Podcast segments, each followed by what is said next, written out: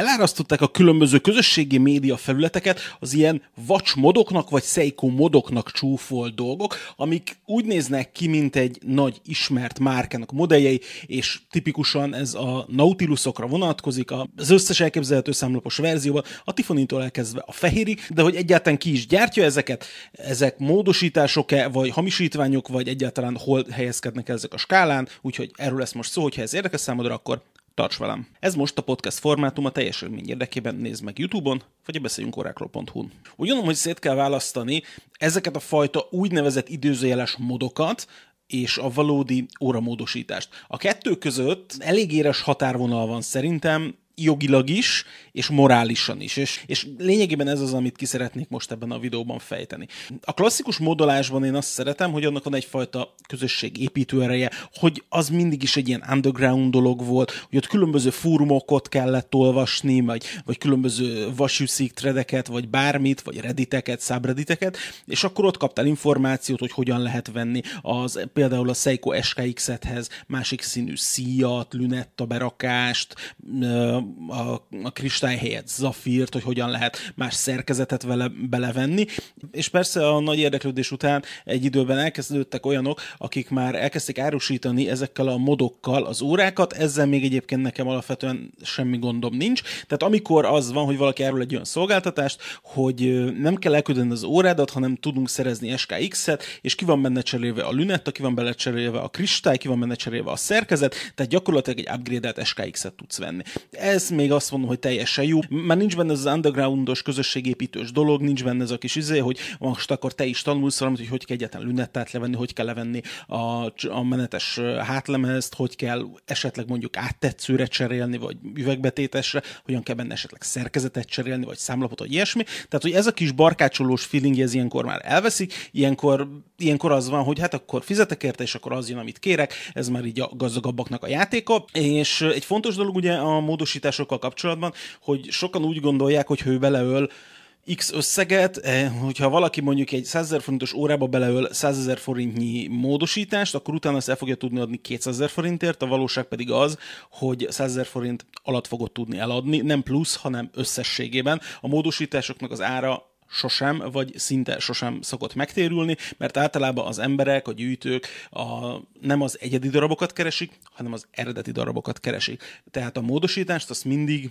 saját magadnak csinálod, és amikor egy órát módosítasz, akkor az kell, hogy a fejedben legyen, hogy ezt valószínű nem fogom tudni árában soha eladni, tehát hogy ezt magamnak csinálom, vagy magamnak csináltatom, hogyha esetleg úgy van. Szóval onnét számít szerintem ez az egész módosításnak, amikor azt mondhatod, hogy tartalmaz mondjuk egyedi alkatrészeket egy korábbi órából. Viszont ezek az úgynevezett modok, amik Seiko Nautilusként és mindenhogy futnak, ezekkel az a probléma, hogy ezek hamisítványok. És nem abban az értelemben, ahogy gondolnátok. Tehát sokan azt hiszik, hogy nekem most az fáj, hogy nem az van ráírva, hogy Patek Filip, hanem az, hogy Seiko. Ez egyáltalán nem fáj nekem, sőt, ez a Seiko felé hamisítvány. Ugyanis ezek az órák sosem jelentek meg Seiko-ként. Tehát ezekben az órákban semmi egyedi nincs. Ezek a módosító stúdiók, ezek nem módosító stúdiók, lényegében ők mikrobrandként üzemelnek, és Seiko logót tesznek egy olyan órára, ami sosem járt Seiko gyárban. Tehát, hogy oké, okay, a szerkezetük Seiko, de nem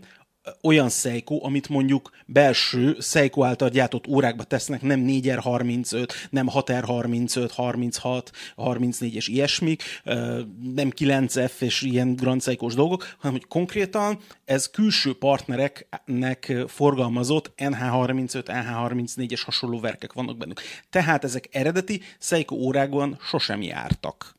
És ez nagyon fontos. Tehát, hogy konkrétan nem az van, hogy itt valaki vett egy Seiko órát, annak a tokiát átalakította, hogy úgy nézzen ki, mint a Nautilus, meg átalakította a számlapot, és utána eladja neked, hanem az van, hogy nulláról épít valaki egy órát, vesz a Seiko Instruments-től egy szerkezetet, beleteszi, majd ráírja a számlapra, hogy Seiko. És ez problémás. Tehát konkrétan innét ez hamisítványnak számít, és ha akarom, duplán. De nyilván nem a, a védjegyoltalom, meg a design, meg az ilyesmi, ezek a szabadalmak már, a, már rég lejártak ugye a 37.00-ra és mindenre, ami abból származik, hogy 50, 57.11-re és hasonlókra. Tehát, hogy itt a, a védjegyoltalmi dolgok még állnak nyilván, tehát a márkanevét soha nem használhatod föl, és pont ez a gond. Tehát, hogy a Seiko márkanévvel itt visszaélés történik. És ezt szerintem erről nem beszélünk. Tehát, hogy csak azért, mert Seiko a szerkezet, nem lehet ráírni egy órára azt, hogy Seiko.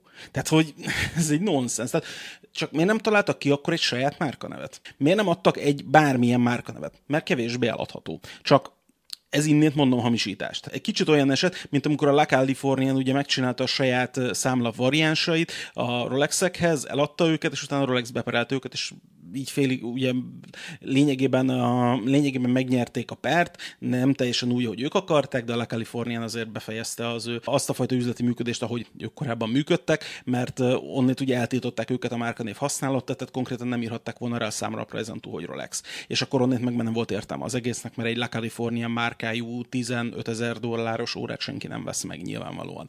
Tehát, hogy, és itt is erről van szó, hogy amíg azt mondta, hogy Seiko, és azt mondta, hogy ú, ez most 130 ezer forint, akkor azt mondják emberek, hogy hát végül is a Seiko ismerjük, tudjuk, hogy jó, megvesszük. Viszont egy akármilyen névtelen márkáért nem adsz ki 135 ezer forintot. Hiába néz ki nagyon jól. Onnit lehet nagyon jól tudni a különbséget ezek a fajta úgynevezett hamisítók meg a modok között, hogyha megnézitek a valójában a mod shoppokat, ott nem azzal indul, hogy ú, izé, vegyél ilyen órát, meg olyan órát, hanem azt mondod, hogy válasz egy modellt, hogy mi az, amit szeretné módosítani.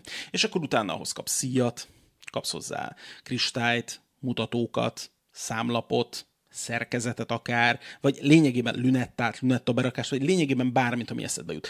Ezek modok, ezek mind mod, viszont onnét, amikor valaki egy, kirak egy webshopot, hogy hmm, és modnak nevezi hogy hmm, Seiko mod webshop, az onnét nem az.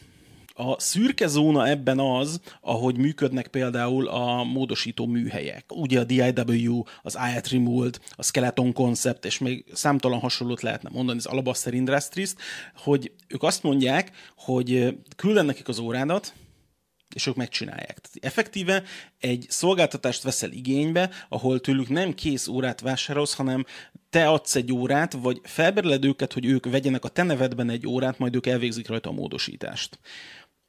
És ezt egyébként onnét is lehet tudni, hogy, hogy milyen céggel dolgozol, hogy megnézed a refund policy-t.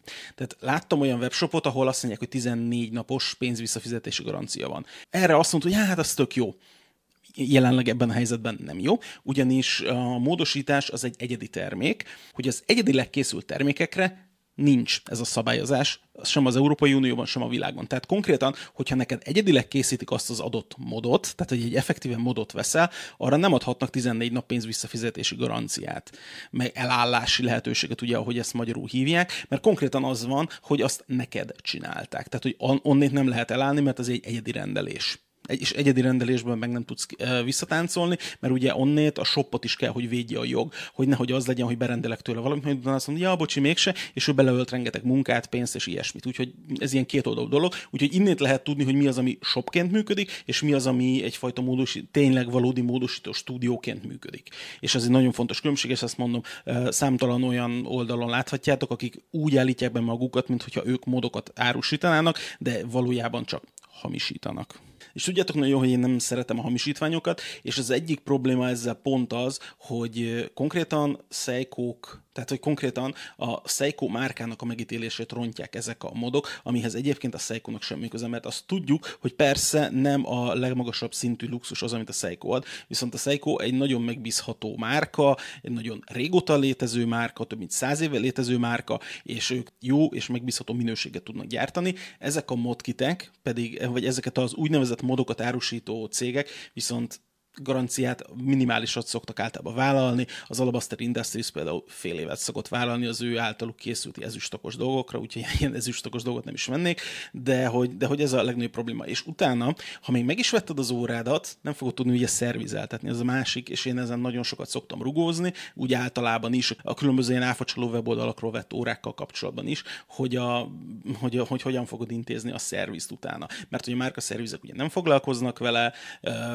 egy egyáltalán nem, vagy mondjuk, hogyha drága óráról van mondják, hogy hát akkor ők így visszaállítanak az eredeti állapot, és akkor onnét lehet, lehet tovább beszélgetni bármilyen javításról, vagy alkatrészt vesztesz, például mondjuk az egyedi rotorokat, meg ilyesmit, azoknak általában ilyenkor nagyon lehet integetni, tehát hogy ez, ez ilyen fajta problémákat is felvet.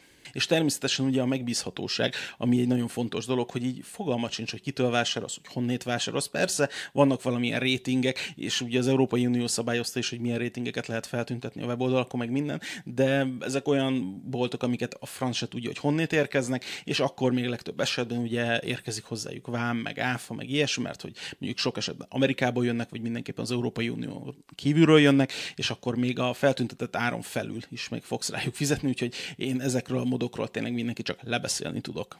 És alternatíva nyilván, hogyha szeretnél ilyen Seiko Nautilus, vagy bármi hasonlót, esküszöm, inkább vegyetek Pagani Design-t. Az ilyen szempontból megbízható, Kínából érkezik, van rájuk 90 napos pénzvisszafizetési garancia, és egyébként vállalnak rá ezen felül is garanciát, és a Pagani is itt van most már. Lehet mushroom brandként hivatkozni rá, meg minden, de a Pagani is most már több mint 10 éve gyárt, ilyen különböző omázsokat, vagy, vagy nagy márkáknak a hasonmásait, és ők jó minőségben dolgoznak, és jó a garanciás ügyintézésük is, hogyha bármi gond van, lehet, lehet tőlük pénzvisszafizetést kapni, teljes visszatérítést lehet tőlük másik órát kapni, akár visszaküldés nélkül is, vannak európai raktáraik, meg minden úgy, hogyha valakit érdekelnek ilyen Seiko Nautilusok, tettem egy-két linket a leírásba. Mindenkinek általában azt szoktam mondani, hogy ha már omázsokat veszünk, akkor ne ilyen akármilyen webshopokba, hanem akkor direktbe AliExpress-ről, a gyártótól, úgyhogy az ilyen legközelebbi linkeket beteszem a leírásba. Ezek olyan shopok, amik már ilyen tizenévek óta léteznek AliExpress-en is, tehát hogy konkrétan a gyártónak a shopja, és nem az van, hogy valaki megveszi a gyártótól, és még neked továbbadja, mert akkor megint ott tartunk, hogy kiskereskedelem, hogy átmegy hat emberen,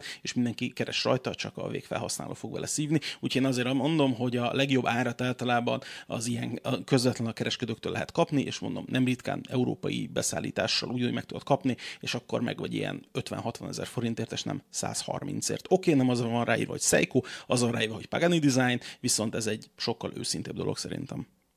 Ha érdekel a módosítások világa, akkor néhány tényleg ilyen mod kiteket, vagy modokat, vagy egyáltalán csak alkatrészeket árusító shopnak a linkjét is leteszem a leírásba. Nézelődjetek, találtok egy csomó mindenhez. Nyilván főleg a japánokhoz lehet találni ilyet, orientekhez, szejkókhoz. Nézelődjetek, hogyha esetleg beszippant ez a világ, akkor meg csak óvatosan, de ez, ez megint egy olyan végtelen verem, mint mondjuk a vintage óráknak a világa, úgyhogy vigyázzatok magatokra. Ennyit szerette volna, örülök, hogy itt voltatok, és találkozunk legközelebb.